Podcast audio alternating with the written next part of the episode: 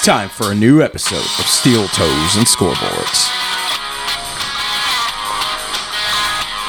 Allen Iverson is always going to be my all-time point guard. The real AI? Practice. We talking about practice, not the game. His contributions to professional baseball cannot be denied. Uh, you sure about that? Then why is he not in Cooperstown? Come on, puss. Nope, Hattie old girl, he takes a backseat to Joe Montana. Two years now we've been doing this bullshit. I can't believe podcast hasn't thrown us off the air. Marvin Harrison or Reggie Wayne? Reggie Wayne. Hot take. Taylor versus Serrano, 2022 fight of the year, baby. Two women sold out Madison Square Garden. Incredible. You're the biggest homer ever. Whoa, whoa, whoa, whoa, whoa. You leave my Dodgers, Steelers, and my Penguins out of this. We did a lot of hockey talk last year. I enjoyed that. Well, it's a great sport. Kill a guy with skates. What's better? It's true. All right. One on one, full contact, both in their prime. LeBron versus Jordan. Come on, Hattie, old girl. You really think that deserves an answer? Okay, fine. We'll take it. Coming soon on Steel Toes and Scoreboards, a top 25 QB episode. Beto. Nope. Not after that point guard cluster episode. Oh, man. Tyson Fury versus Mike Tyson in their prime. I'm pretty sure somebody named Tyson would win. This LIV Golf versus PGA Tour feud has been an incredible news story this year. It's a pissing contest, but it has been funny. That Waco episode did killer numbers on our downloads. See, good thing we cover more than just sports. Have I worked a pro wrestling reference in yet tonight? And here we go, folks. Once again, he gets going. Well, you know. I like wrestling. Leave me the fuck alone. Peyton, Brady, Brees, and soon to be Rodgers all retired. Who's the next crop to stand up and take their place? We've got to start talking more to college hoops. Ah, waiting on you to pull the trigger.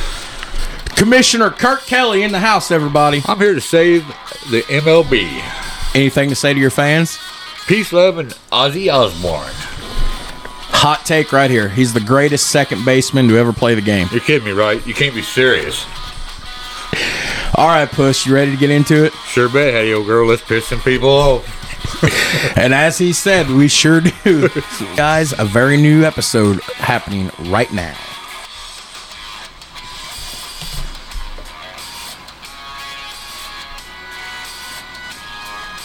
Back to another episode of Steel Toes and Scoreboards. And do I have a treat for you? Today, we're going to cover our first full length episode of 2023. We're going to do a World Series episode. But before I get started, I decided there's no way I could do a World Series recap without the commissioner of Major League Baseball. and joining me on the mic, back from his brief sabbatical that I promised you guys, the commissioner of Major League Baseball, Kurt Kelly. Hey, Kurt, back. what's up? Hey, what's up, man? I fucking missed you. Well, I This you show too, sucks without you.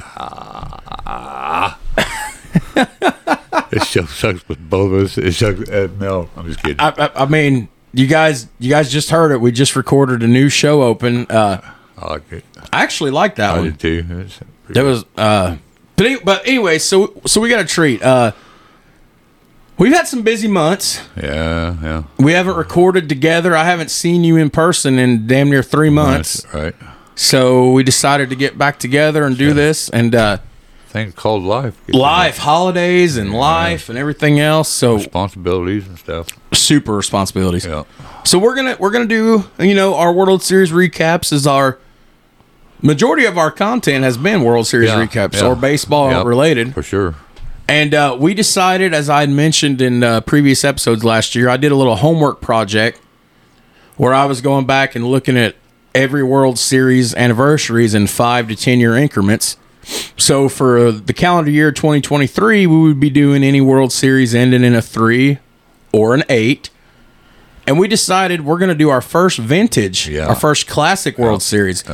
As today we go back 55 years ago to this coming October, cover the Detroit Tigers and the St. Louis Cardinals. Well, I wouldn't even be in a thought yet.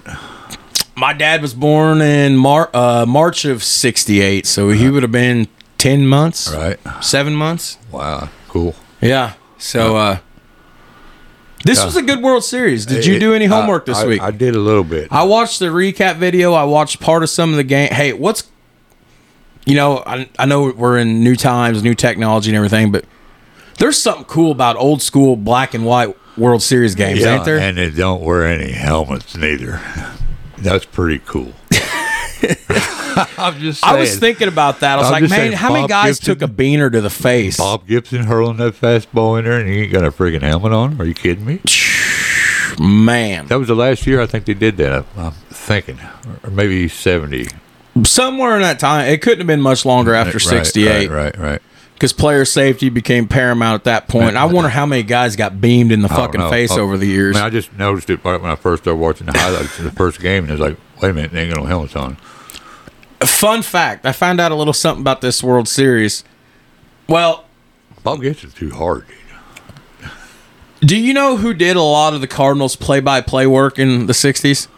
Uh, no, I do not. Harry Caray Harry Caray, I did, I did, I did see that on there. and John Buck, which, if I'm not mistaken, is Joe Buck's Dad, dad. right, right. He would have done, he would have still done the World Series in the '90s, late '90s, I think, early '90s. Probably, yeah, I think so. I think he called Joe Carter's home run. we missed, we missed out on last year, so we're gonna have to go back and catch a 2022 anniversary special Right. for uh, the '92 World Series, Right, which right. was Toronto and Philly. Phillies and Toronto's was '93. Okay. Joe Carter. Who was? Who it? the hell played in the '92 World Series? I don't know. Uh, Toronto and somebody. Because what, we what did year? What year was it? They didn't have the World Series. Ninety-one. no, because we did '91. That was uh. Twins and uh, drawing blank now. We did the '91 World Series, Twins versus Braves. We just had to look it up on a Google. Yeah, well, let's look it up in the Google. Kurt's got me. My show, our show. Yes. Kurt's got me looking now. '93 was Toronto and Philly. Thanks for bringing that up, you dick. That Nin- was Joe Carter. The other call. That was a good series though. 19 yeah joe carter man 1992 why am i drawing a blank there's somebody out there that's screaming in their radio at I us know, right now I know. why am i drawing a blank it was toronto and the braves charlie Okay, leibrandt Okay, that's right. that would have been Char- charlie Uh, Leibrandt. And i'll so, never get old Uh, the Braves won that year? No, Toronto. toronto won back to back Back, that's right. 92 93 That's right. Huh. you know that's something to be said too like winning back-to-back championships in the nba yeah, the nfl and yeah. doing it in baseball when it's a 162 game season Yeah, that's impressive that's impressive. Yeah, All right. You ready to do this, that's puss? why the 2020. oh yeah, we're we're gonna do your 2020 Dodgers. Are not champions yet. You're, are you just saying your own? You're a homer. I'm sorry, but Are you saying your own team didn't win a third- World you Play a third of the season. A third of the season. You didn't play everybody in the league. Are you are you telling me right here, right now, Right February now. 12th, Super Bowl Sunday? You're telling me your own team didn't win a World Series in 2020? I really feel that. I mean, they won a tournament, I guess, but it wasn't a World Series. I'm sorry. Wow. Well, that's how I feel about it. I mean, uh, There will be. there's a lot of uh, baseball that didn't get to be played for the breed. I, don't know. well, we'll let you guys marinate Way on get, that. way to go, COVID. So we're gonna do World Series recap Yep. for our first full length episode of this year, and we're gonna do a vintage World Series at that. Right? Are you ready? Yes. All right. And here's something we haven't done in many, many, many moons. It's Pay a a long time. A long time. So, guys, check out Beauty and the Beard Company in uh, Marysville, Ohio. Uh, I reached out to them about getting us a couple of hats. Oh, you're scratching your beard in the mic right now. I reached out to them about a couple of hats. Uh, I got a message him back. He sent me a message. I forgot about it. But anyways, check out Beauty and the Beard Company. They've got a ton of uh, great swag and soaps and beard kits, essential oils, the works. Uh, a lot of cool hats, t-shirts, hoodies. And for our listeners, uh, try discount code SteelToes15 at checkout if it's still available. You guys get a nice little discount on whatever you purchase. Uh, you can find them on Facebook, uh, or in your Google machines. That's Beauty and the Beard Company in Marysville, Ohio. All right. Now I'm hearing all I'm hearing in my yeah, you scratching that beautiful beard. The beautiful bearded bastard himself is Ob- back. Obnoxious. Commissioner Kirk Kelly in the house. He's obnoxious. He's obnoxious. All right. So the 1968 World Series was a seven game series, and it was the 65th edition of the Fall Classic. That was the 65th one at the time. Uh, it featured the AL champion Detroit Tigers and the reigning, defending National League and 1967 World Series champions St. Louis Cardinals. Detroit would win in seven games to claim their third world championship and their first since 1945, coming back from a 3 1 game deficit to win three straight. That's pretty cool. That's what I didn't see it turn that way. I was thinking St. Louis won that series, but Bob Gibson, holy fuck, will we get into that in a minute? Uh, so let's go ahead and start this here by what we do. As we have referenced till we've been blue in the face, our favorite thing to do is pull the rankings from ESPN.com. Sam Miller, where in October of 2020 he ranked at the time all 116 World Series, now 118. And to rank every World Series, they had four criteria, and uh, we go through these every episode. Uh, game one would be game leverage index, which they borrowed from Baseball Reference, which measures how close the game is on each play and how likely the next play is to shift each team's chances of winning. A game that's close for nine innings and won by a walk off in the tenth will rate far better than one in which a team jumps out early in the first inning and runs away with the game. The championship leverage index they borrowed from Baseball Gauge. It's a like game leverage, but it's mainly about the series itself. Obviously, a seven game series is more exciting and will rate much better than a 4 0 sweep. Right. Shout out the 1990 Cincinnati Yeah, Reds. yeah, no doubt. One of our best episodes ever. Check it out in the archives wherever you get your uh, Steel Toes and Scoreboards podcast. Uh, number three criteria is how memorable the series was. Uh, the 1988 World Series wasn't that close and wasn't that great, but it produces instant recall for what, Kurt? Kirk Gibson. Kirk Gibson's home run. Yeah. and then- Dennis Eckersley. And then the last, the last criteria is uh, basically just how significant, in theory, this World Series was. Uh, now I will say I don't. Sometimes I don't quite agree with these guys. Yeah, I we mean, we we've done some where uh, they ranked the 1990 World Series in like what was it the hundredth and something overall, 90th something Yeah, overall in that yeah. category I mean, it was because it was a it, it was it was a 4-0 sweep, sweep for the other team. Dominant. The team that dominated was not supposed to dominate. yeah, so which made it. Yeah, I thought it was a good World Series. Uh, so uh, with that being said, let's let's get into it. And this is going to be a little bit interesting, Puss, because of the simple fact that we don't have no playoffs to really postseason really go to. It's pretty much cat Katie bar the door right into the World Series. Right, so right. so this might be our shortest World Series episode of all time, depending on how much me and Kurt dick around, which we've been known to do. but uh, all right, uh, you ready? Yeah, I'm ready. Okay. Yeah. Uh, I'm excited. This one actually, uh, the first time I heard about the '68 World Series, I was it was I was probably about ten, so we're looking Right. about '97, Right. and uh, you know the internet's really starting to get going at that time, Right. and uh, thank God for old vi- videotapes and Yeah. Absolutely. everything. This was actually not. It, this was an interesting World Series. It was actually fairly, Yeah. Uh, especially the pitching. yeah. And a lot of stars shine. A lot of stars shine. Yeah. Yeah. Uh, a lot of stars were made breakout stars in Uh, this. yes. Yes. Uh, but mainly, what's the one thing about baseball that gets me more excited than anything? What would, Pitching pitching. And defense. this World Series was about pitching. Yeah. So, For sure. all right. So the 68 season started on April 12th and ended on October 10th in 68. Now, what's interesting about the 68 season is this was the last year pre expansion in which the teams that finished in first place in each league went directly to the World Series to face each other for the World Championship. The playoff system was developed and debuted in the 1969 season with the addition of four expansion teams to the leagues. Both the AL and the NL would then be divided into two six man divisions with the winners competing in a league championship series. Now, this was also f- featured the most dominant pitching year of modern era because in 1968, Major League Baseball referred to that and has in history called that the year of the pitcher. Uh, something else worthy of note, uh, just for history buffs, Kurt loves these deep facts. Uh, this was also the first season for the Athletics in Oakland after they had left Kansas City in 1967. And one of Kurt's other favorite things is when I talk about money and the inflation Yeah. difference. Yeah. The rookie minimum salary was seven thousand dollars in 1967, and it increased it increased to ten thousand dollars for the 1968 season.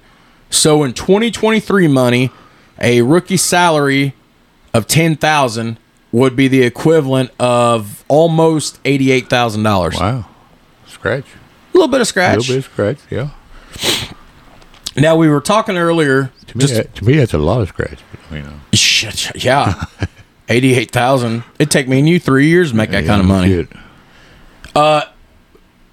We was talking just a couple minutes ago about 1968 was the year of the pitcher, right? Right. Uh, in Major League Baseball, the trend throughout the 60s was of increased pitching dominance caused by a larger strike zone. Starting Really? in 1963, which they say ran from the top of the armpit down to your bottom of your knee. That's a huge strike zone. It is a big strike zone, but it Okay. is a hitting game, though. It is a hitting game. Uh, but this, uh, what they consider a delicate power balance between offense and defense, increased It tipped the scales. Tipped the scales in the pit- yeah, 68. to the pitcher and the defense. Yes. Bob Gibson would set a modern ERA record of 1.12, a record that's regarded That's to be good. unbreakable today. That's pretty good. I don't think it ever be broke. No. 1.12. That's uh, insane. I broke it You on? MLB 2K Well, 2013. But I mean, it might have been easy difficulty, and I might have made myself 99 overall. Right, right. And you know, when when 30% of your pitch count on your day in the mound is uh, Eephus pitches coming in at 56 miles an hour Right. with 30 inches of fucking break, I mean, nobody's going to hit that. Right. So, I mean, I, I beat Bob Gibson's record. but- sure bet. I, I did, but no, Oh, today. I don't think that at 1.12. That's insane. That's a, That's a good day at the office. That's several good days at the office for sure. Um, Now he also, which we'll get into as we get into the World Series, he broke a Sandy Koufax record too. He and when he broke Sandy Koufax's record during the World Series, which we'll get to, Bob Gibson to this day still has a standing World Series record of 17 strikeouts in the first game. That's pretty impressive. He set down 17. Yeah, the, the, guys were like, "Whoa." He's throwing and he made it look effortless. yeah. You know, that's the whole thing. Yeah. Uh, now his opponent, Denny McLain of the D- Detroit Tigers, won a 31 regular season games during the regular season. The only player to reach the 30 win milestone since, and we're going way back, right. Dizzy Dean Dean, huh? in Wasn't he a 1934. Cardinal. Who did he? I don't remember who Dizzy oh, played for. Don Drysdale of the Dodgers Right. scored six consecutive shutout games in May and June, ending up with 58 and two thirds scoreless innings, a record that stood until 1998 for the Dodgers when it was broken by. Orel Hershiser. Look at the big brain on Commissioner Kelly. now, another player, a pitcher in the World Series, Mickey Lolich, won three complete games. He did. He won three complete games, not just coming in, relief, and getting a decision. right, three right. complete games. Lefty, wasn't he? Yes. Yeah. Louis Tiant of the Cleveland Indians had the AL's lowest ERA at 160, and his play, uh, opponent's batting average was a .168. That's pretty demoralizing for a lineup right there. But that record was smashed by Pedro Martinez in 2000. Cool. What's interesting here, and we have talked at length about this before, uh, Justin Verlander in uh, 2012, so about 11 years ago.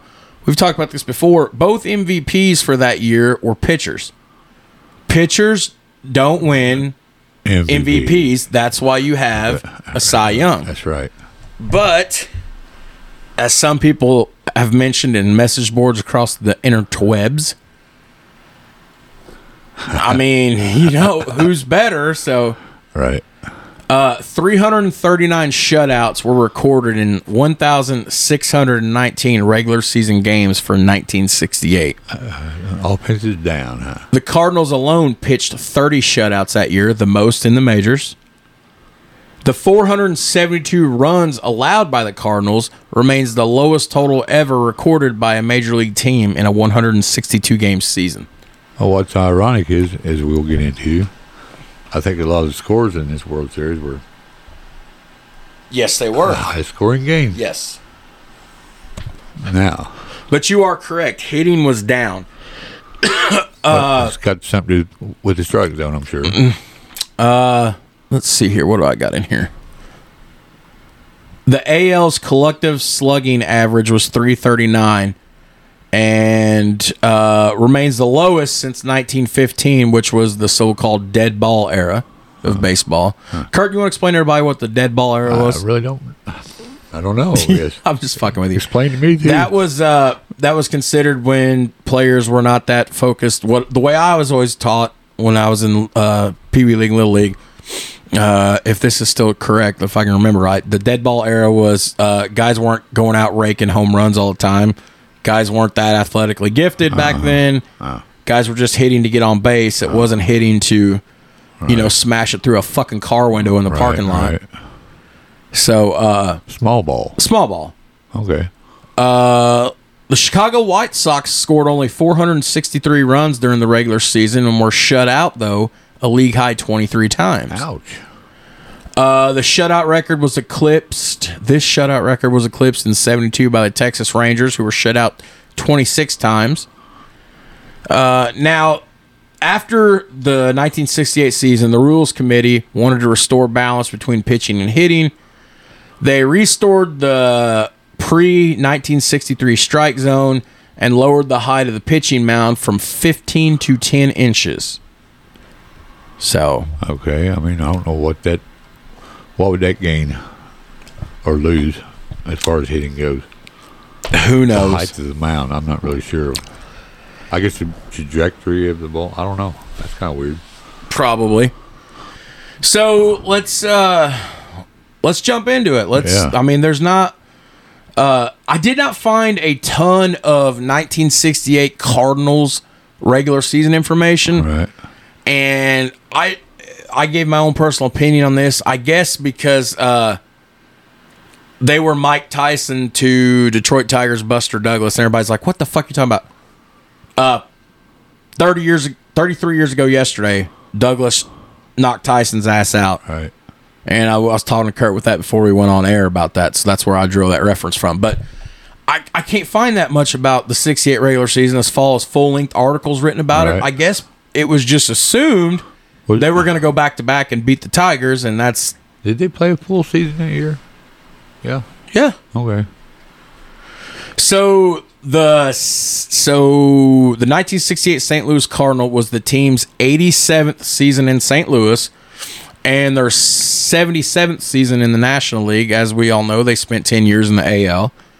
They went 97 and 65 during the season. They won their second consecutive pennant by 9 games over the San Francisco Giants. What's interesting of note here is 1968 would be the last time St. Louis would see Major League Baseball's postseason until 1982, which would be a 14 year drought. The 1982, the Harvey Wallbangers, Yeah. Milwaukee Brewers. Milwaukee Brewers, which was another one we missed the boat on last year. We'll have to circle back to get it. I'd like to.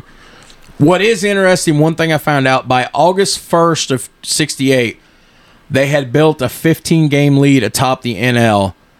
And yeah, Run away with it. yeah. Now NL West. I didn't How look was- at what the divisions were. yeah. I wonder what the alignments were. That um, interesting. fun fact, Kurt. All right. Following the season, Major League Baseball announced plans to split both the National and American leagues into East and West divisions starting in 1969 in order to accommodate two new franchises to each league. the Cardinals were assigned into the NL East. Originally, the Cardinals were in the NL West. However, the New York Mets, wanting to compensate for the loss of home games against the Los Angeles Dodgers and the San Francisco Giants, desired three extra games against the Cardinals, the two time defending National League champions. The Cardinals were thus moved to the NL East along with the Cubs, who wished to maintain their long standing rivalry with St. Louis. The Atlanta Braves and the Cincinnati Reds were shifted to the NL West despite both being east of St. Louis and Chicago, a configuration that was maintained until 1993 when we again had a realignment. Okay. Now, talking about Bob Gibson again briefly. So, Gibson won the MVP and the Cy Young in 68 with a 1.12 ERA, 22 wins, 268 strikeouts. That's raking. Or you always say raking, as I'd say, that's dealing. That's dealing. From June 2nd to July 30th, so almost two months, he only allowed two earned runs in 92 innings pitched. For the season, opposing batters had a batting average of 1.84, and their on base percentage against Bob Gibson was only a 2.33. You don't see that today. No. No, not at all. He was that dominant. Now, Gibson also won a gold glove this year, as did shortstop Dal Maxvill and outfielder Uh, Kurt Lou Flood. Brock. Oh, Curt Flood. Curt Flood. Yeah.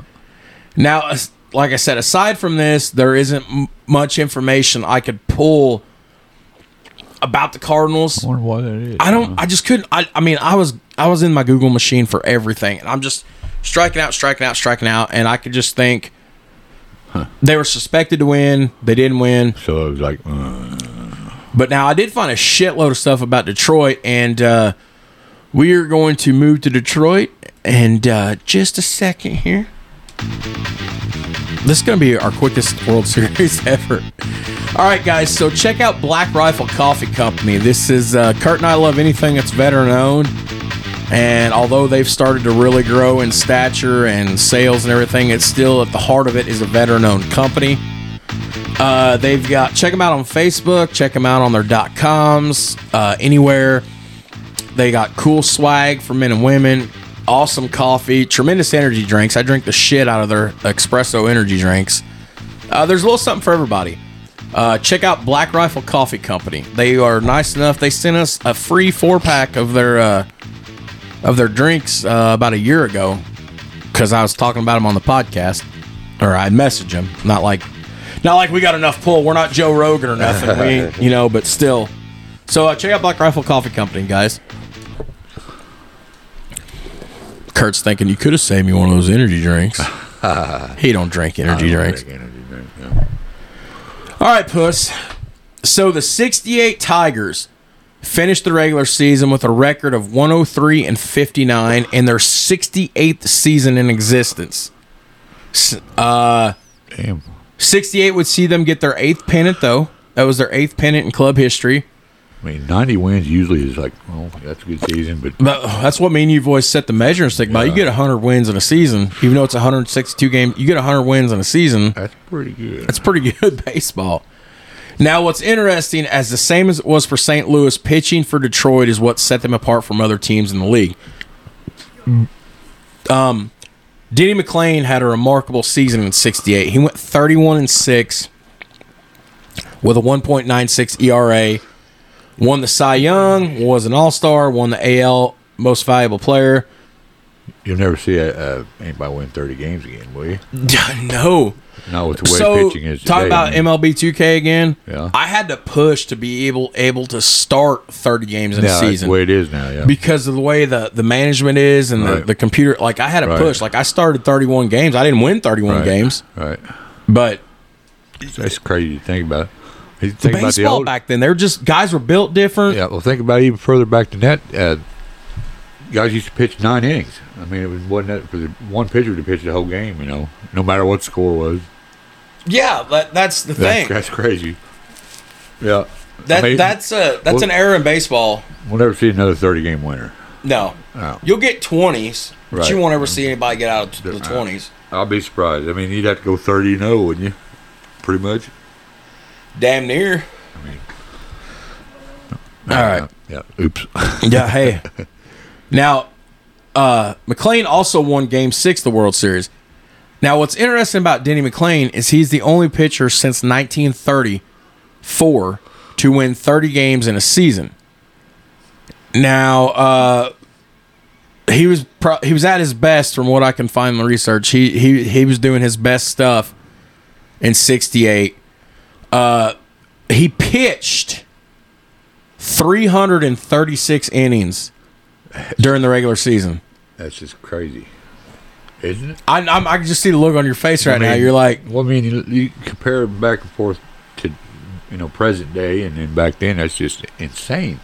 Nolan Ryan, and for those out there that don't believe me, get in your Google machine. I'm pretty sure Nolan Ryan has got the record set in the 70s for most I mean, innings pitched in a season. Maybe not. So, or maybe it's strikeouts.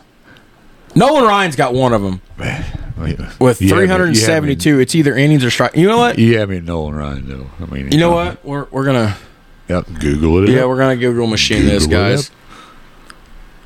When in doubt, Most innings pitched in the MLB regular season. According to Wikipedia, the most innings pitched in a live ball season was Wilbur Wood's 376 to the power of 2 3 innings in 1972. Power of idiot.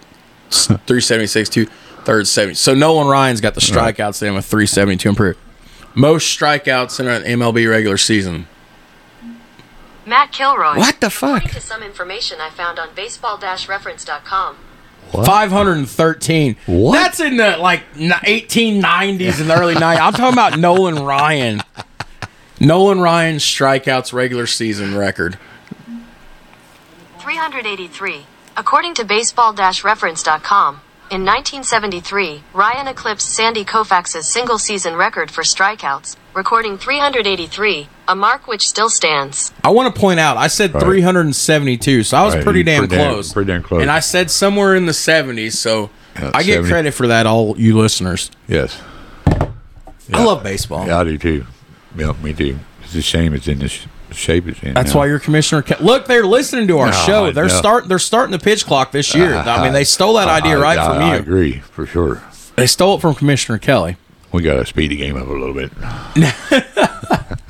Now, McLain's 68 World Series game wasn't that great. Uh, he lost games one and four against Bob Gibson, but he did win the crucial game six on just two days rest, holding the Cardinals to one run in a 13 to 1 ass pounding. Uh, yeah, The Tigers' number two starter, Mickey Lolich, just allowed five World Series runs in three complete games, winning all three, including the final and decisive Game 7. Lolich also helped himself at the plate when he hit the only home Yeah. run of his Yeah, that's 16 year career. crazy, dude. Uh, hit it pretty good too. I Yeah, mean, he was. I mean, just whopped it, man. Whopped it. I Yeah, watched it. Yeah, Uh, of course, he was given the World Series MVP for his performance.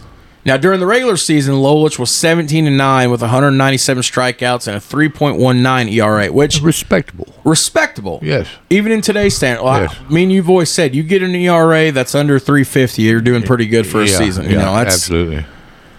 Uh, now what's interesting during uh towards the end of the season in late summer, they put Lolich in the bullpen after a few poor performances, and then eventually he became back to pitch well.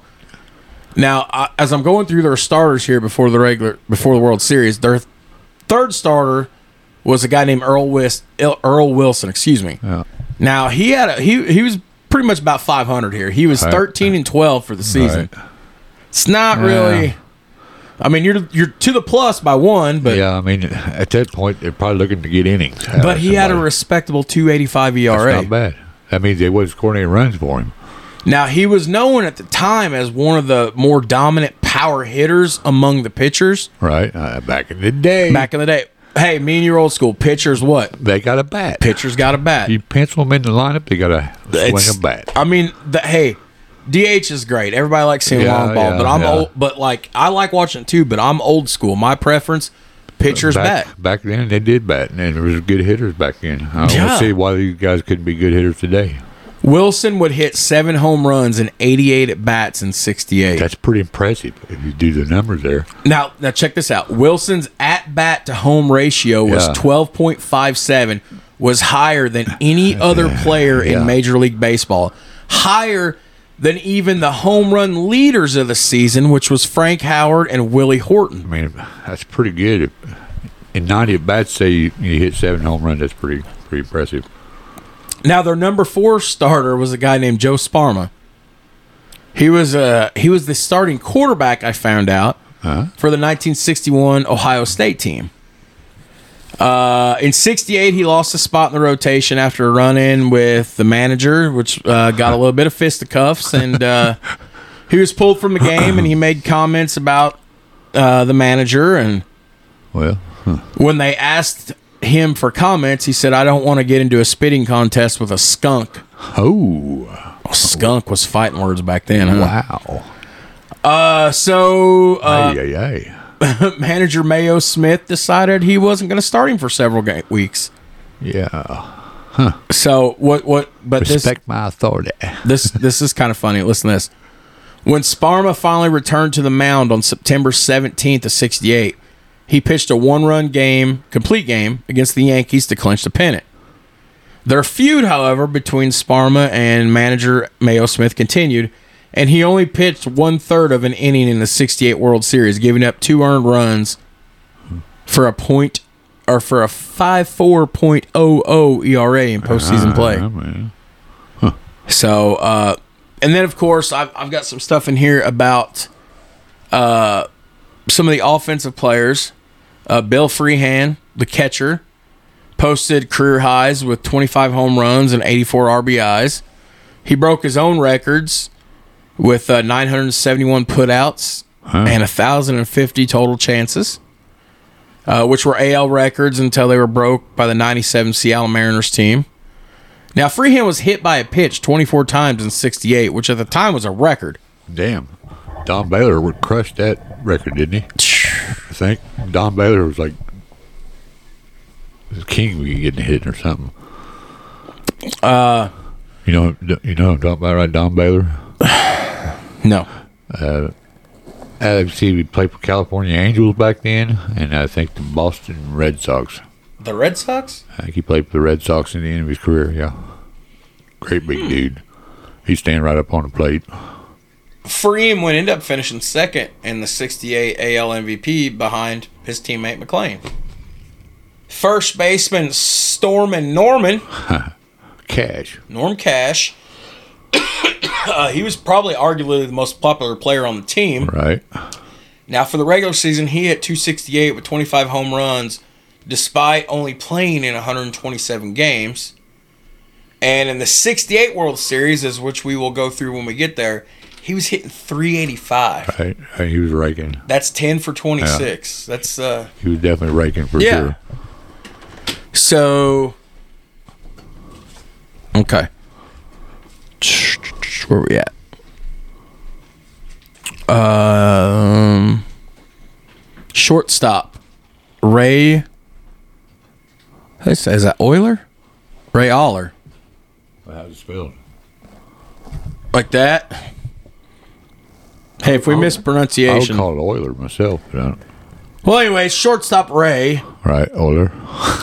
21 singles uh and and for uh career low batting average one point so they didn't have all hot bats I mean, that position there usually had, back then was mostly defense, wasn't it? a lot of it yeah, Yeah. I mean, the shortstop didn't hit much back in. left fielder willie horton All right. led the way among outfielders in 68 36 home runs 278 bases 5.43 slugging percentage second in the AL behind only Frank Howard in a year and where the league batting average was only 230 Horton's What? two yeah for because it was the year of the pitcher Right. the AL batting average for the season was 230. Horton was hitting 285. Uh, he finished fourth in the MVP voting. Uh, in the World Series, he batted 304. Uh, center fielder Mickey Stan for uh, Stanley uh, won a Gold Glove and led outfielders with a perfect 1,000 fielding percentage. Can you imagine damn, not having one error? That's pretty impressive there, folks. Did it say how many chances he had? No. Mm, no. Why wouldn't he put that in there, too? I don't freaking know. All right.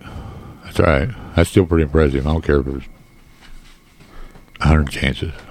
Yeah. I mean, Prior to 1968, Stanley had been mostly used as a backup, but an injury to Al Kaline or Al Kaline expanded his playing time as Jim Northrup moved to right field. There was something in here I seen.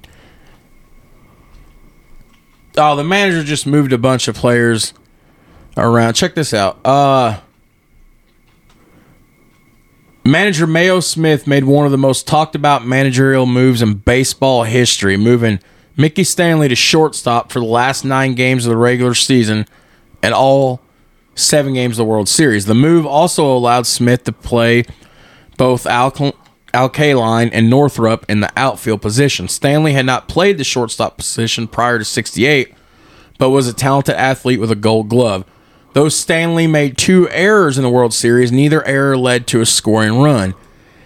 In its quote unquote end of the century series, ESPN rated Mayo Smith's decision to move Stanley to shortstop for the World Series one of the 10 greatest coaching decisions of any sport. Ah, okay.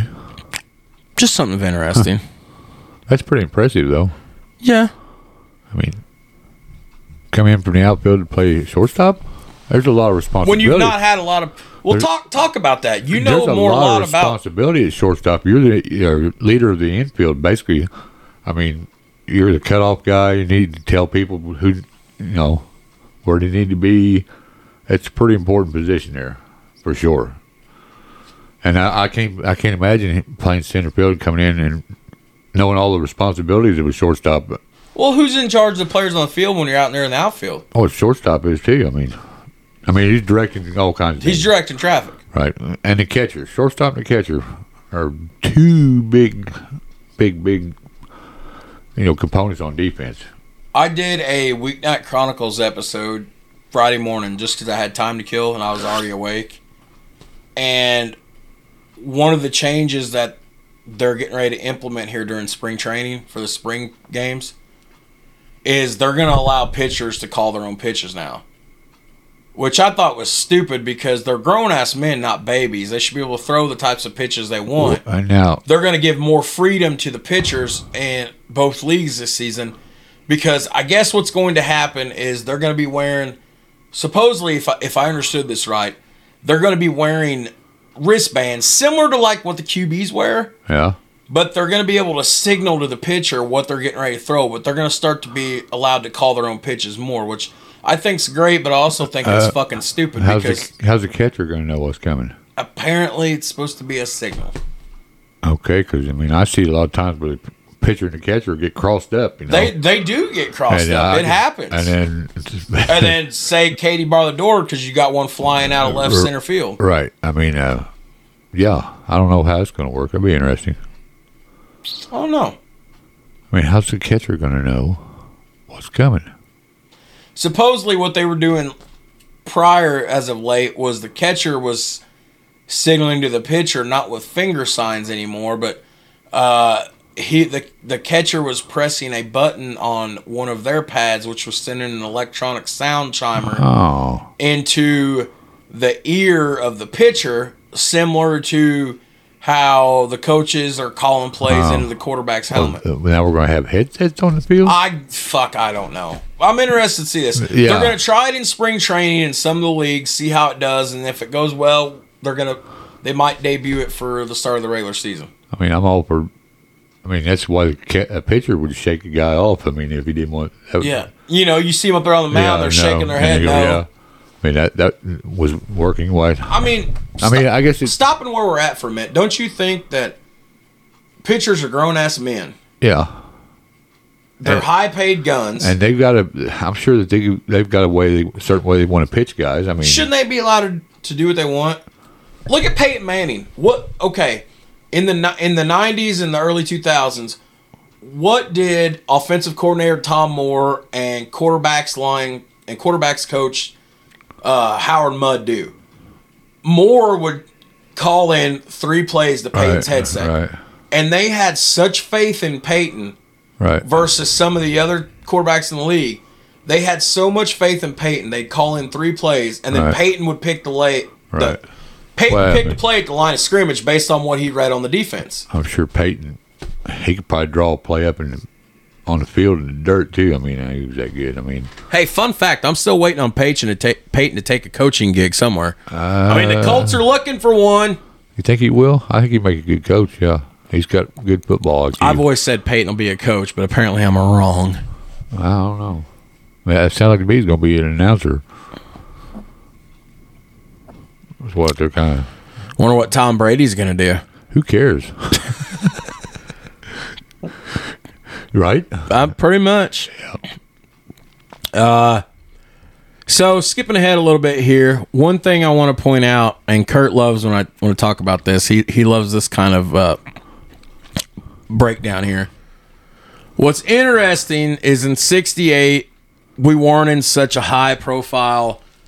Free agents come into town and leave. Hired gun, give them a lot of money. They come in, get you championship. They go on to the next town uh, the 68 Tigers were known for being homegrown That's because they had the same core together since the 65 season and several players on that team had grown up in Michigan as Tigers fans such as Will Horton, Bill Freehan, Jim Northrup, Mickey Stanley. I mean, shit, that's a dream right there, wouldn't it be? To play for your home, t- you know. I Win a world championship win for a your world champ- hometown? Yes, and uh, I like the fact that uh, they kept a core group of players together for as long as they did. That's why they won a championship, probably. You know. Might be. Yep. Got to fill time. I got to grab my cup. Oh, uh, I didn't pause the recorder. You just got to fill time. okay. Don't- and uh, and he's back, folks. Oh, and he's down, folks. And he's back up, folks. He dropped the mic. Down goes. Hey, I. It's almost like I predicted that was going to happen because I muted my mic before I left. I mean, I, I did notice that. That's pretty impressive right there. Intuition. well, I muted the mic. I muted the mic just in anticipation of what could happen. To anticipate. You got to anticipate. I had, I had a coach that would say it all the time in uh, basketball. You got to anticipate. I don't know much about Kurt Kelly, the high school hoops player. I know all about the the Southern Indiana baseball standout. Well, let's just say. Uh, There's a reason you were stand out in baseball, not basketball. well, no. I, I mean, you see me shoot around. I could get her done. This motherfucker can. Well, I mean, it gets, that's another story for another day. I couldn't hit my sack with my own. Never mind. I wasn't tall enough. I was too heavy. Couldn't jump. All right, so let's. uh And as I said, this might be the shortest World Series episode we've done. You want to get meat and taters? Let's get the meat and taters. Because this is a short World Series. It's 68. There's no postseason. All right. Meat and taters time. Kurt says pay a bill before we do meat and taters. So let's plug our favorite affordable guitars that everybody loves. Right. Guys, check out Glarry Guitars. Check them out at glarrymusic.com. Glarry is spelled G L A R R Y. Very, very reasonable and affordable instruments. Uh, mandolins, bass guitars, violins or fiddles, for y'all that like to say fiddle. Uh, acoustic guitars, electric guitars. Uh, I bought two of them two years ago. Uh, 80 bucks a piece. Bought one for my buddy. And Kurt played it. It looks, I wouldn't say looks, it sounds and plays like a $300 counterpart guitar. It sounds really good, yeah. I call mine a cannon because of how loud it is. But uh, seriously, the you know you're looking to get your youngin into music. You don't want to spend an arm and a leg. Eighty bucks, you can have an acoustic shipped to your house. Eighty bucks, you can have an electric shipped to your house. So check out Glarry Guitars. Oh, puss. Yes, Hattie, old girl. Hattie O girl. Meat and taters. What's interesting too is this is 1968. All World Series games are played in the daytime. There's no night games yet. That doesn't come until the 80s. So, and we're playing at the original Busch Stadium. Right. So, game one, October 2nd, 1968, Busch Stadium. 54,692 fans in change. Uh, the first pitch thrown out from uh, a little girl named Marianne Peacock, who was a United Fund poster girl, to Tim McCarver. National anthem sang by St. Louis public school teacher, uh, a gentleman named Gerald Hutton. So here we go. Yes, sir. The Tigers started game one by setting a team record with 103 victories on the season, uh, period in their first World Series in 23 years. We've already talked about that. Uh, why did I put that shit in there? Uh, the team batting average was 235, fourth best in the league. They only stole 26 bases on the year. The Cardinals stole 110 bases, led the NL with 48 triples, had a team batting average for for uh, 249, hit 73 home runs. The pitching was even. So here we go. So game one on the mound, Bob Gibson, 22 and 9, 1 1 point or 1.12 ERA. Danny McLain for the Tigers, 31 and 6, 1.96 ERA. This is I mean, this is Tyson and Holyfield right, Right, here. This right. is Ali and Foreman, Ali Frazier right here. So uh Gibson was lights out in game one. The right hander struck out the Tigers on just five, shut out the Tigers on just five hits. Uh, he struck out a World Series record 17 batters. Now the Cardinals come alive uh, with three runs in the fourth off McLain after McLain walked Roger Maris, which, as I texted you, Right. I did not realize. I knew Maris left the Yankees Right. kind of had that knowledge, you know, throughout the years. I didn't really realize that he went to St. Louis. I did not know that. Right. This was Roger Maris's final season in Major League Baseball. He hung it up after this. So uh, he walked Maris and Tim McCarver. Then third baseman, Cardinal third baseman Mike Shannon, singled in Maris and went to second base when Willie Horton made a fielding error. Now McCarver pulled in at third. Uh, second baseman Julian Javier followed this in by singling both base runners to make it a three nothing game. Now here comes Lou Brock in the outfield. He added a home run in the seventh, and uh, if you've watched the tape, man, he fucking whacked, Whacked that it. ball. Yes, he Good. crushed it. I didn't- 1968. He just, I mean, he laid into it like it I owed him didn't money. realize he had that kind of power. I didn't either. I mean, he uh, now Gibson would finish the game in the ninth inning with his 15th, 16th, and 17th strikeouts to break Sandy Koufax's his uh, record of 15, which was set five years earlier in the '63 World Series.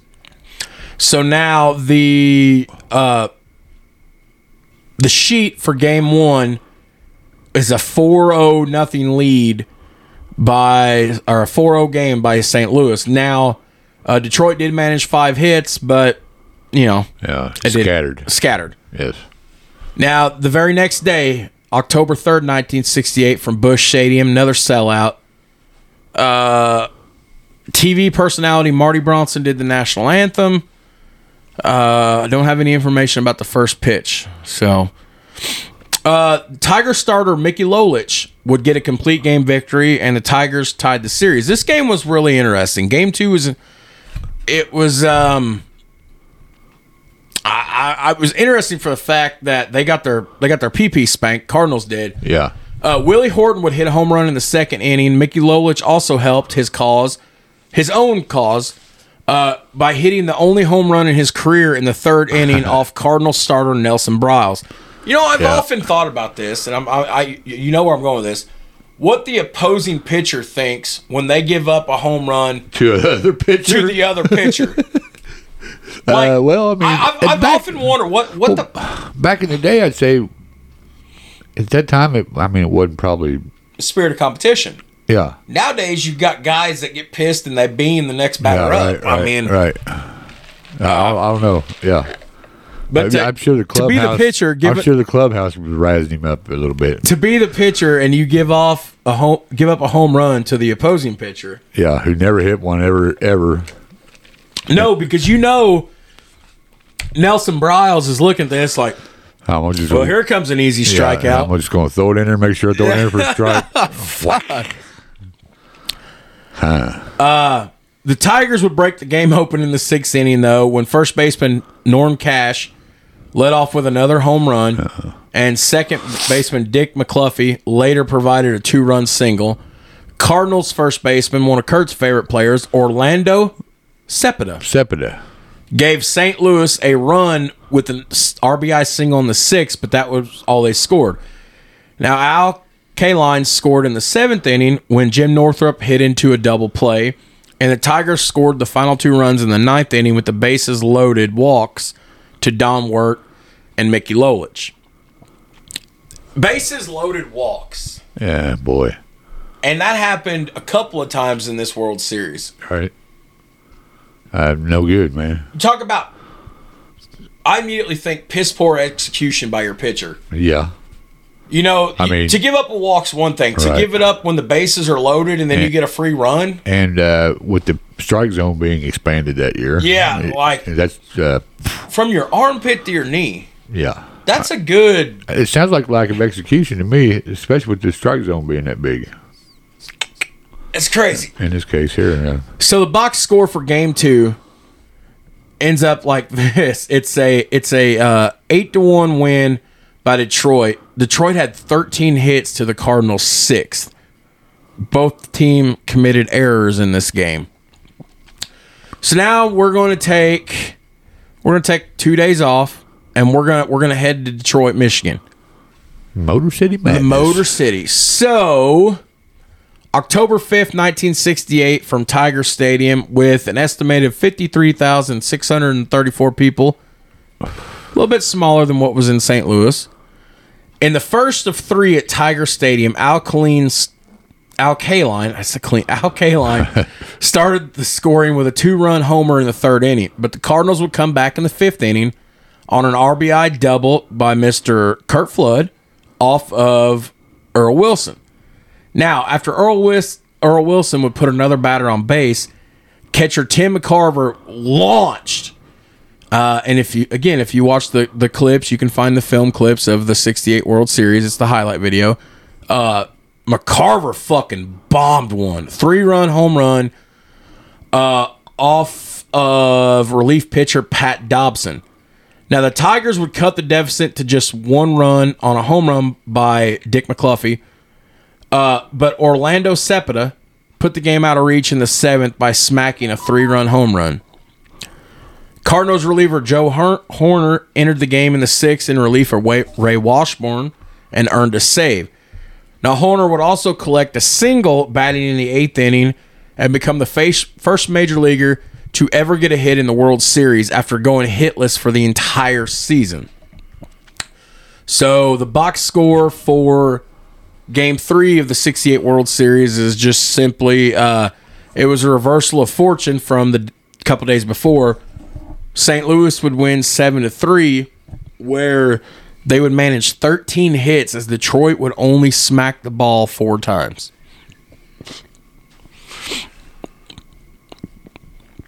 Kurt's texting. We're giving him a break here for just a minute. I'm back. shut He- it off. everybody, you don't have to shut your phone off. No, I just shut off. That's right. I'm done with it now. Everybody, I'm so happy. Uh, my co-host has a new phone, and it's actually uh, a good one. Uh, He can actually really watch YouTube videos now. I can send him. He can do all kinds of shit. right. Yeah, Yeah, I had to break down and get a new phone. yeah, it happens. Yeah. Game four, the next day, October 6th of 68. We're still in Tiger Stadium. National anthem sang by Marvin Gaye. Ooh, let's get it on. As I sit here rubbing my nipples, and Kurt's like, What the fuck, bro? Yeah, hello. Hello. Uh, no first pitch information for you, unfortunately. So so here's what we so here's uh something interesting. So Tiger manager Mayo Smith needing another left-handed bat in the lineup made a change by inserting veteran Eddie Mathews at third base. Mathews was recovering from a spine operation that almost ended his career had one hit in the last game of his major league career. A 35 minute rain delay would stop the game for a while, and Hall of Famer Hank Greenberg would throw out the first pitch. There's the first pitch information. Hmm. Now, Denny McLain had trouble warming up uh, uh, with all the rainfall going on and was throwing uh, not as hard as he normally does. Now, as we mentioned earlier, uh, McLain was the 31 game winner during the regular season. He struggled for the second time in this World Series as this one sided matchup against Bob Gibson, this rematch we had from game one, uh, was becoming glaring. Lou Brock led off with a home run, and Mike Shannon added an RBI single later in the first inning. Two more Cardinals runs were knocked in in the third inning on Tim McCarver's triple and Mike Shannon's double. Well, it gets bad for Denny McLain from there as uh, a walk to Julian Julian Javier, Javier. the umpire stopped the game due to rain with two out in the third inning. When the game resumed an hour and a half later, McLain did not return to the lineup. Bob Gibson did come back, however, and would help maintain the lead he he had started by hitting a home run off of Joe Sparma in the fourth inning. And the very next, Lou Brock knocked a triple and scored on a ground out by Roger Maris. The Cardinals' final runs came in the eighth inning when Gibson walked with the bases loaded, forcing in one run, and then Lou Brock drove in three more runs with a double. Brock was a single short of hitting for the cycle Wow. in this game. Damn. The Tigers' only run came in the fourth inning when Jim Northrup hit a home run. Gibson give up a home run. Uh, yeah. At at that rate, who Yeah, gives a fuck? I mean, I every mean, once in a while, you're gonna run into one of them. You know. Yeah. Now, Gibson would toss his second complete game in this World Series, striking out 10 batters. And the Cardinals now had a 3 1 series lead. So it's pretty mm, much all but over. Looking pretty bleak. All but over for the 68 Detroit Tigers. Box score St. Louis 10 to 1, 13 hits to Detroit's 5. Detroit committed four errors in this game. So he, he scattered another five hits and gave up another run. That's spot on by Bob Gibson there. I mean, What? Okay, and he hit a home run. Heck, you're not born yet. No. My dad's only like seven months old, so I'm really not born yet. right? But let's hop in our time machine. Me and you. All right. We're going back to 68. Sunday, October Going to the 6, 68. Motor City City. Madhouse. Yeah. You know, so that was that was the end of game four there. What's that? yeah. What are you let's see, let's see. So that's the end of game four there. St. Louis got a three one Yeah. lead. What are you what are you thinking? Me and you were just watching this. We're there. We seen it happen live.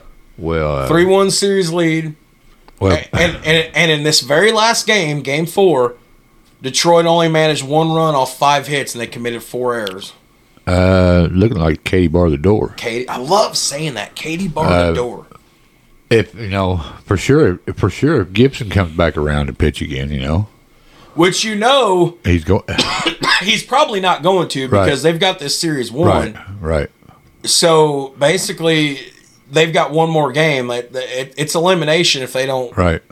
You know. I mean, yeah, maybe they can win and tied up. If Bob Gibson comes back to pitch again, it's over for sure. Right. Uh, way you know way it's been going. Well, we just have to see here. So we've got one more game, third night in a row in Detroit before we go back to St. Right. Louis. So- Odds, odds are definitely against Detroit. Oh right? yeah. So game five, and this game played a pivotal part in this series. Obviously, for the simple fact of, you know, they staved off elimination, and we got to a game seven. But there was a particular play in this game, which we're going to break down here in a minute. That uh, momentum shift. momentum shift. And I and momentum shift in a Mo. Don Denkinger 1985 Cardinals Royals way. Right. Not so much that there was, you know, bad calls, but it, it was just that sort of I momentum think I know changer. which play you're going to be talking Talk about about. the call at the plate, right? Yeah. Yeah. Okay. Yeah. We'll get to that.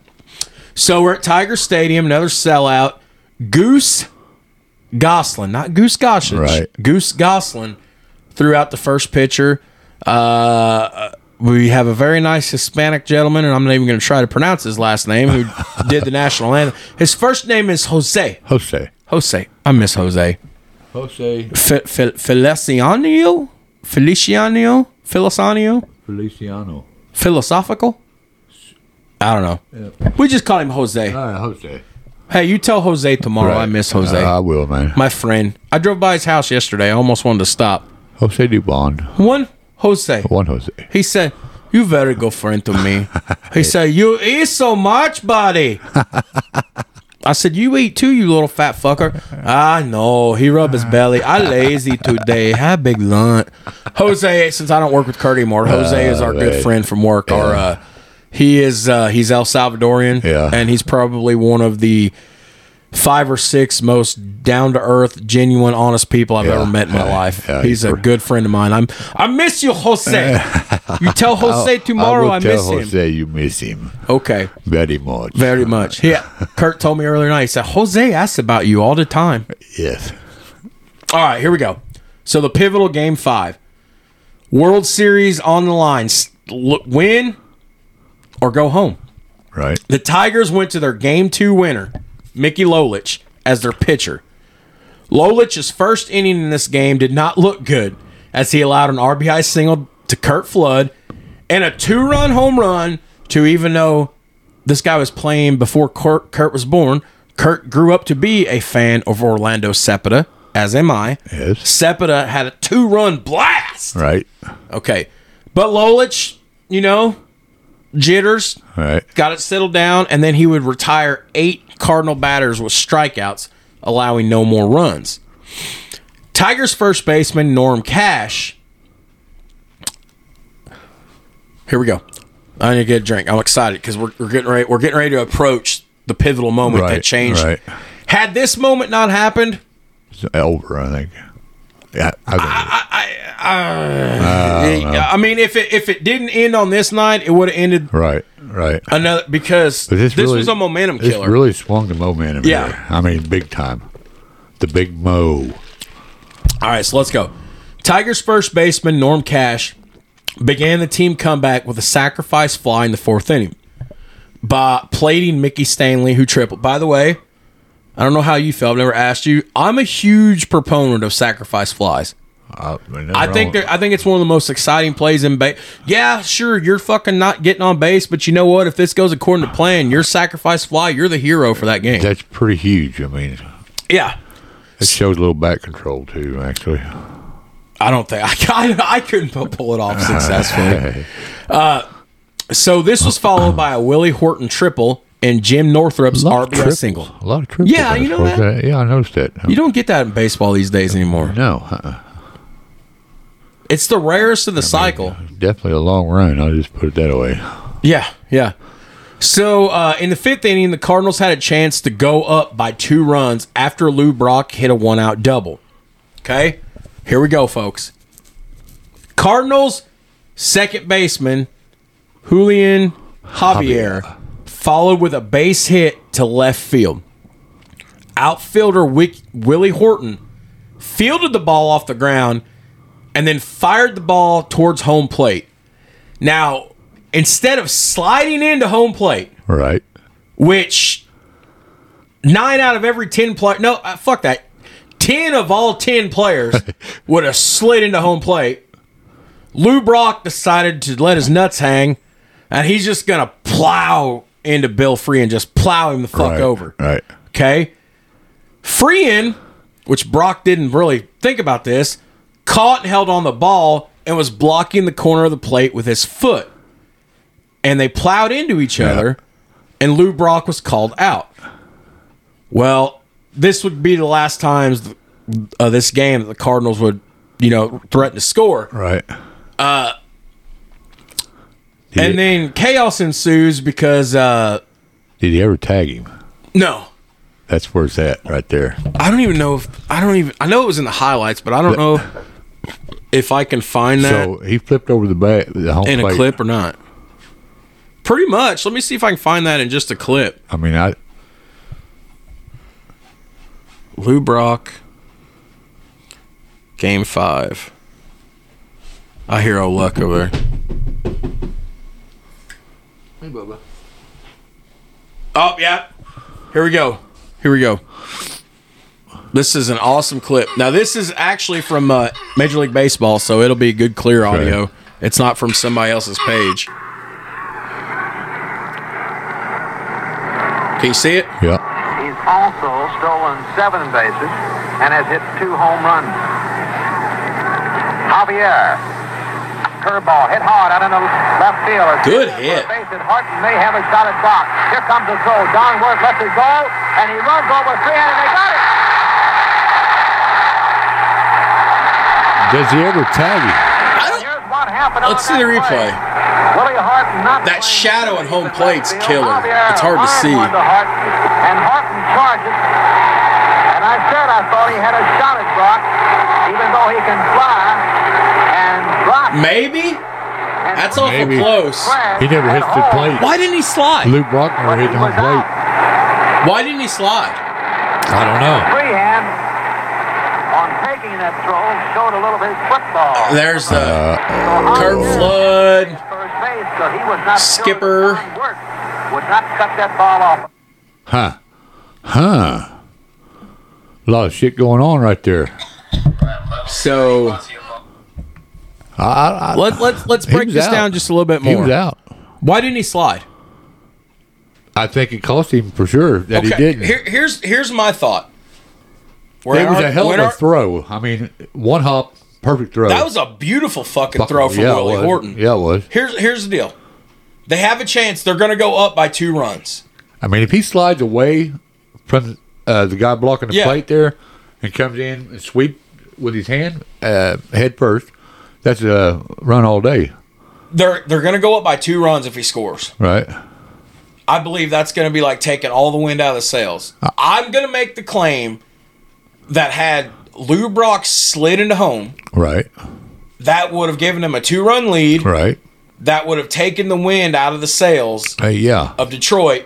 This The- series would have been over. The only thing I could think of was Brock on approaching home plate, seeing Free, what's his name? Freeman. Freeman reacting, so he knows it's going to be close, and he's probably the ball probably beat him there, and that'd be the only thing I could think of. He's going to try to ram at the last second. He's going to try to ram him over, knock the ball free.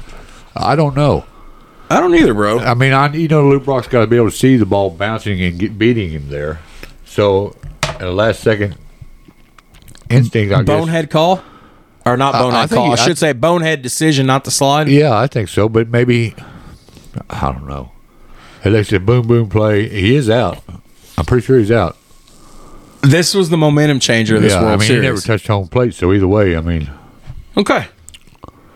Well, all right, Puss. So let's. uh Cardinals starting pitcher Nelson Briles would be taken out of the game in the seventh inning with one runner on base, and was replaced by reliever Joe Hoerner. After Hoerner loaded up the bases, the Tigers began a game-winning rally with Al Kaline hitting a two-run single to give his team a four to three lead. Norm Cash would then bang in an insurance run with a single. Now, uh, hey, I co- I must have copy and pasted this in here. I don't. This isn't my. This isn't my notes. This is some. Something I copy and pasted. It. Look, uh, Jose. He had an unconventional pregame singing of the national anthem and aroused controversy with Detroit Tigers and NBC receiving thousands of angry letters and telephone calls about the performance. really.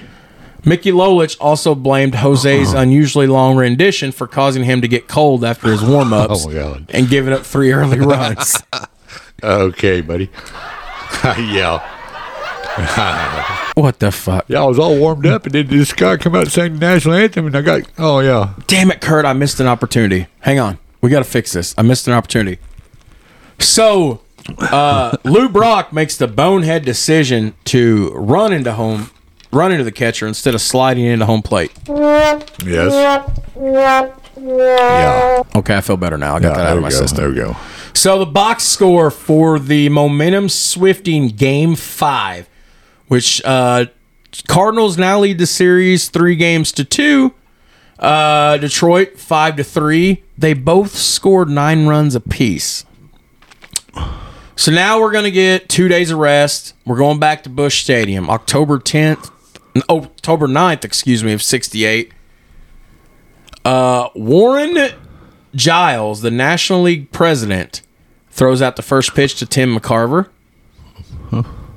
Needing two wins in St. Louis to win the World Series, Tiger manager Mayo Smith chose Denny McLain again as his starting pitcher, even though he only had two days rest and had not been very successful in his first two starts. Cardinals manager Red. I don't remember how they pronounce his name on tape. Red Schoendeist? Schoendeist? Shane Deast. Shane Deist. Shane Deast. Thank you. Shandeist. We'll just uh-huh. call him Red. Red, yeah. Red stayed with his normal three starter rotation, selecting Washburn, who was the game three winner. The choice of McLain paid off for the Tigers as he pitched a complete game in a 13 to 1 PP spanking. I love saying that. Get- you know it's bad when I say got your PP spanked. Oh, I use no. that a lot on the show. Oh, shit. Now, I've only literally got one paragraph about this because this was just brutal. The Tigers went up 2 0 in the second inning on RBIs by Willie Horton and Bill Freehan. In the third, the Tigers sent 15 batters to the Holy plate, shit. Scoring 10 runs off three Cardinals pitchers. 10 run rule. Good night.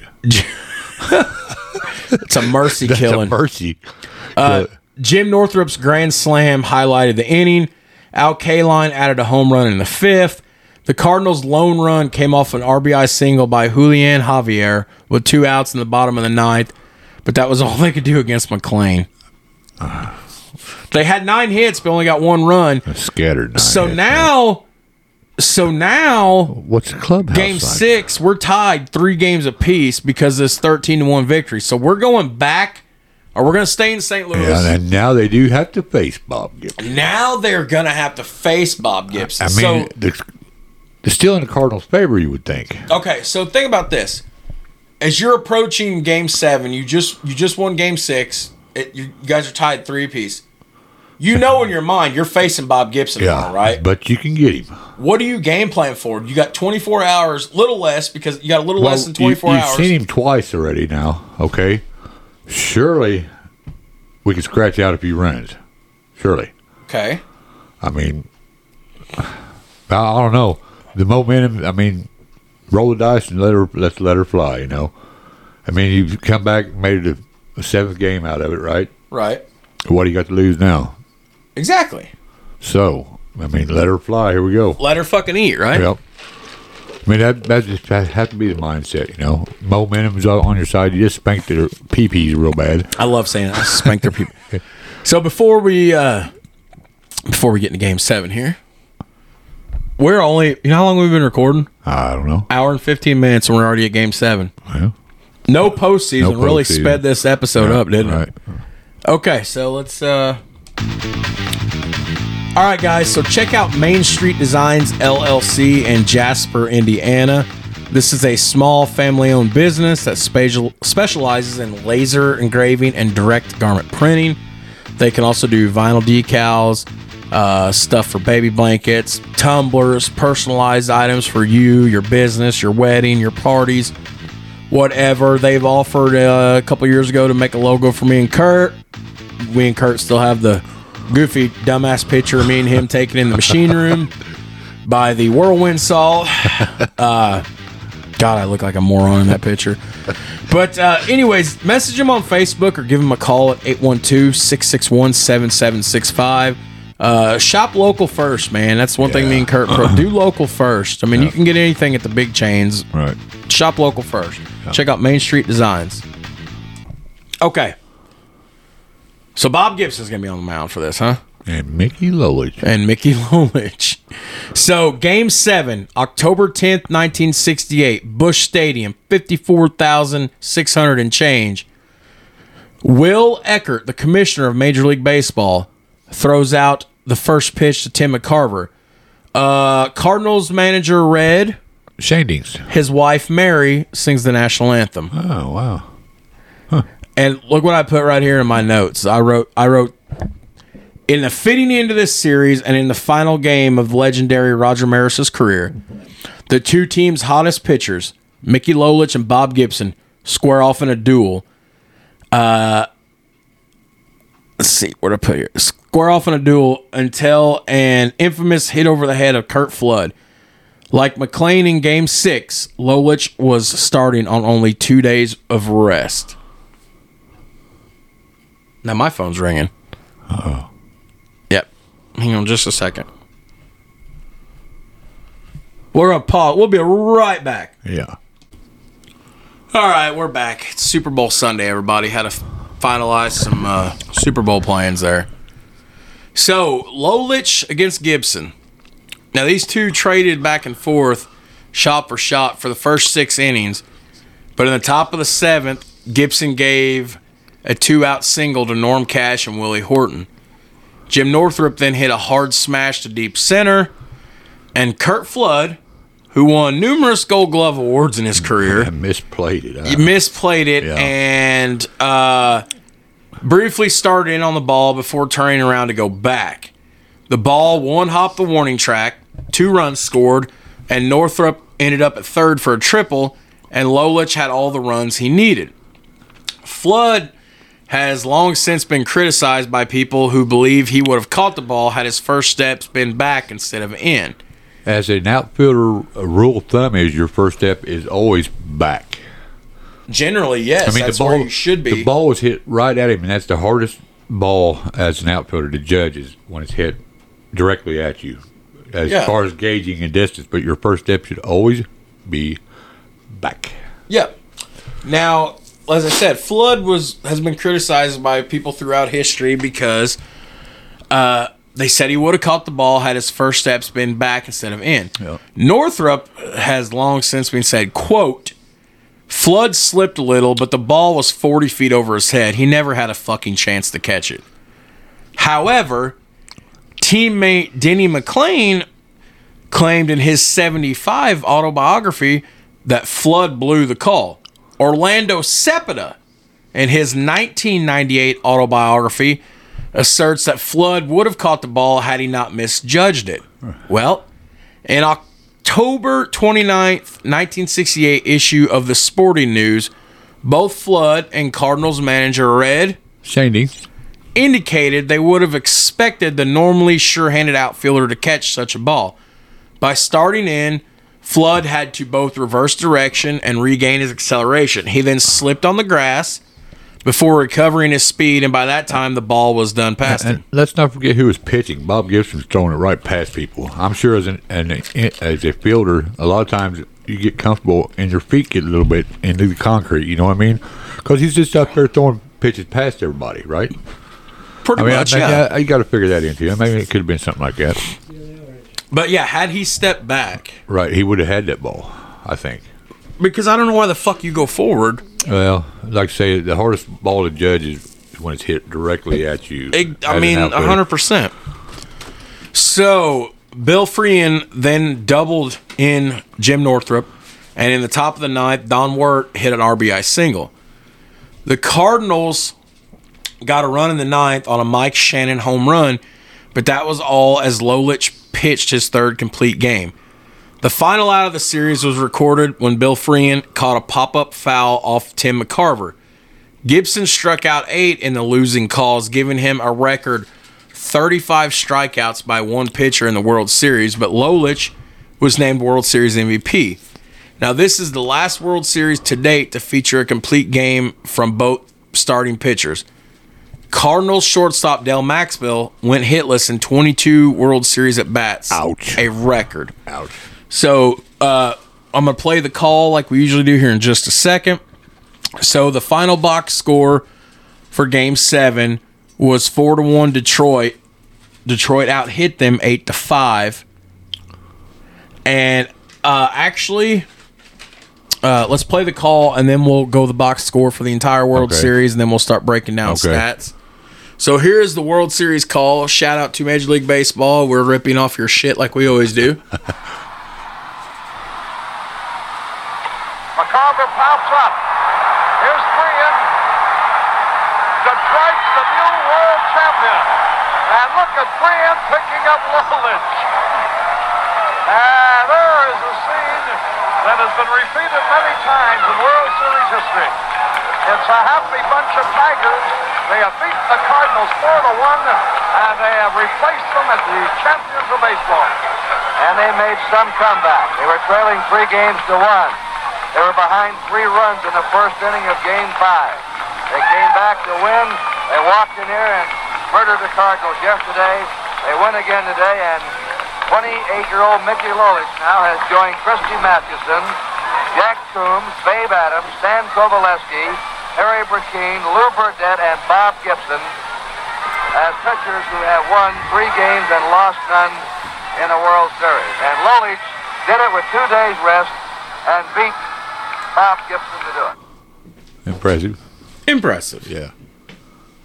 Yeah, that, that definitely, I think that play changed the, the series outcome. All right, so so you so you like this, huh? Yeah, definitely. Okay. So the 68 World Series, Detroit wins over St. Louis 4 to 3. Okay. Box score. Runs scored, Detroit 34, Cardinals 27.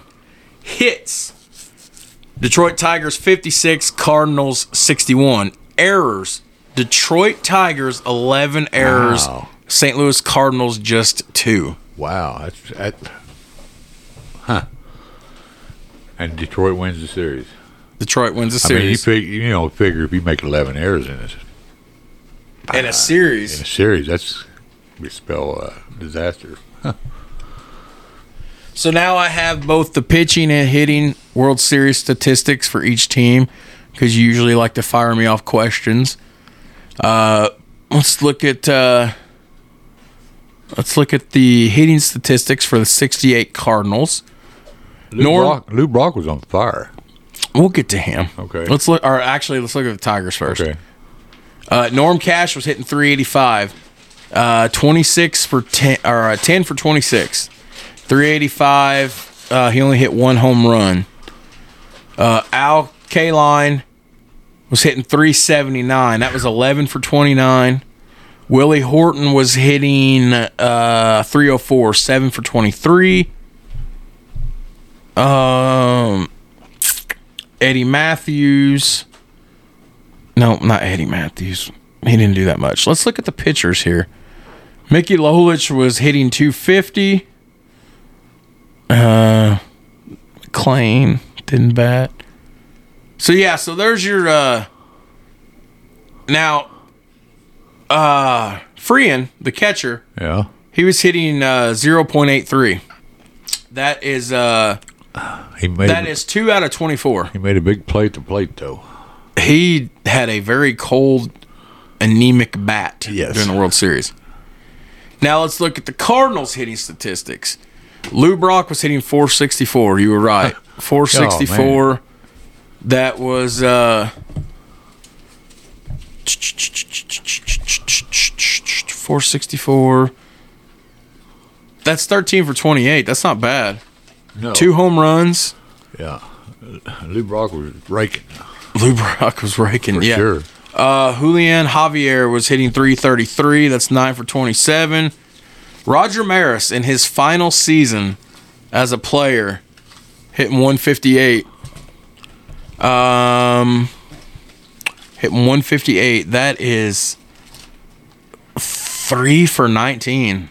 Not good, No, no. but it was his last year. Uh, Tim McCarver was hitting 333. Yeah, he hit pretty. Yeah. Yeah, that's nine for twenty-seven. Uh, Mike Shannon was hitting two seventy-six. Curt Flood, did he do? Let's see where's Curt Flood. Curt was only hitting two eighty-six.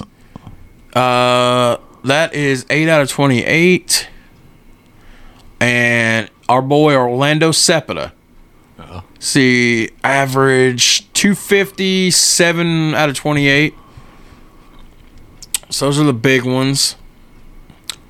All right, let's look at pitching because that's what gives I get pitch. What uh, what's my joke? I get a pitch and chubby. That's what I'll say. Yeah, Chevy. I get a pitch and chubby. So a pitch and chubby. So um, let's look at the Detroit Tigers. So Mickey Lolich, uh, 27 innings pitched, a 1.67 ERA, 3 0. Denny McLain was 1 and 2, Uh, 16.2 innings pitched, a 3.24 ERA. And I guess them's the only two that's really standing out. I mean, yeah, they did the, most of the pitching. Let's look at the Cardinals pitching. Nelson Briles was uh, 0 and 1. Uh, 5.56 ERA, not good. No. Steve Carlton, Kurt loves Steve Carlton. Oh yeah. Steve Carlton was uh, he played in two games, uh, had a 6.75 ERA, Yeah, not you good. got right. Yeah, I got beat up pretty good. So I guess really the only one to talk about is Bob, Bob Gibson. Gibson. Yeah. two and one, 27 innings pitched, 35 strikeouts, only gave up 18 hits, only gave up five earned runs, 1.67 World Series ERA. Pretty good. I mean, Pretty good. but they finally busted through. I mean, at, at, they'd seen twice already. You know, in a short period of time. I'm not surprised that they didn't figure out a way to. So as far as overall statistics team wise for pitching, uh, the Tigers were four and three, uh, 62 innings pitched and a 3.48 ERA. Uh, with 40 strikeouts and 24 earned runs. Fucking Gibson's about struck out as many as the, Yeah. the Tigers did. The whole pitching staff the, did. the Cardinals were three and four with 62 innings pitched and a 4.65 ERA with 59 strikeouts and 32 earned runs. Mel Gibson had 35 of them, didn't he? So 68's often been called the year of the pitcher. Uh, Denny McLain of the Tigers had 31 games. We talked about this, blah, blah, blah, blah, blah. But as I said, did you know that the only home run hit in his career, Mickey Lolich, was in Game 2 of the World Series? It's crazy. Huh. Huh. During the 63 World Series, Sandy Koufax recorded a record 15 strikeouts. In game one, Gibson has struck out 13 batters through seven innings and uh, would eventually break the record. Mm, let's That's see. insane. Yeah. He can throw hard. I know that. Just a little bit of clips I've watched of him. So, what else we got? Anything of utter importance? Oh, yes, our rankings. Yeah. Well, here's the deal. Uh, I'm a little disappointed. I'm a little disappointed with the write up for the World Series rankings on this one. It, it was it's pretty anticlimactic. ESPN would rank this 34th overall as the 34th greatest World Series of all time. 34th overall. Now, as far as series leverage and game leverage, they would rec- they rank this as the 80th greatest World Series as far as you know the metrics that we talked about. Right. And as far as the games being close or not close, at the time, this was ranked 115th, which would have been second worst all time. But overall, for everything pulling together, it's top 35 World Series, 34th overall. And all they simply put in their paragraph write up in games one and four, Gibson threw complete victories, striking out 27 while allowing one run. In games two and five, Mickey Lolich threw complete game victories. In game seven, one of them was going to become the 12th pitcher ever to win three World Series games. Lolich outdueled Gibson, and the Tigers won. In 50 years since then, only one pitcher has won three in a series Randy Johnson, Randy Johnson. whose third win came in relief Unit. the big unit. So, uh, we're gonna start to kind of tie this an hour and thirty one minutes exactly. All right. Well, Our shortest World Series recap ever. No postseason. no postseason. Let's do a little bit of word association, All right. Kurt. Yeah, yeah. I mean, I've it's been a long time. Let me get a drink here. Right. Been a long time since we've done this. And feel free to ask me any after I ask you. You don't have to. Okay. Uh, Bob Gibson, Flamethrower. flamethrower. He can throw hard. Mickey Lolich. Uh, Overachieved. Both pitchers getting regular season MVP awards. Uh-uh. 1968 St. Louis Cardinals. Decent. Yeah, for sure. 1968 Detroit Tigers. Uh, cardiac kids, man. Come back. pitcher getting World Series MVP. I don't like it. Okay. Well, I don't know. I guess it's all right. I don't know. The game five Lou Brock call at the plate. Good call. Good call. What about the decision itself to not slide? Eh? Costly. Costly. Yes. That's what I was gonna say, costly. If We're looking at a whole if- different if- World if Series. he slides away from the ball, it's he's safe. If he slides, they go up two Yes. runs. This Yeah, game yeah, ends yeah, right there. yeah, I agree. Whole different World Series. Yeah. Okay. The 1968 World Series. Decent World Series. Good World Series. The 2020 article with 116 World Series at the time, 118 now, ranking this one 34th overall out of 116. I could have went higher than that. I think Higher or lower? lower. I mean, it could have been better ranked. If I say it right. Okay. It was a good World Series, really. Yeah, I think it was.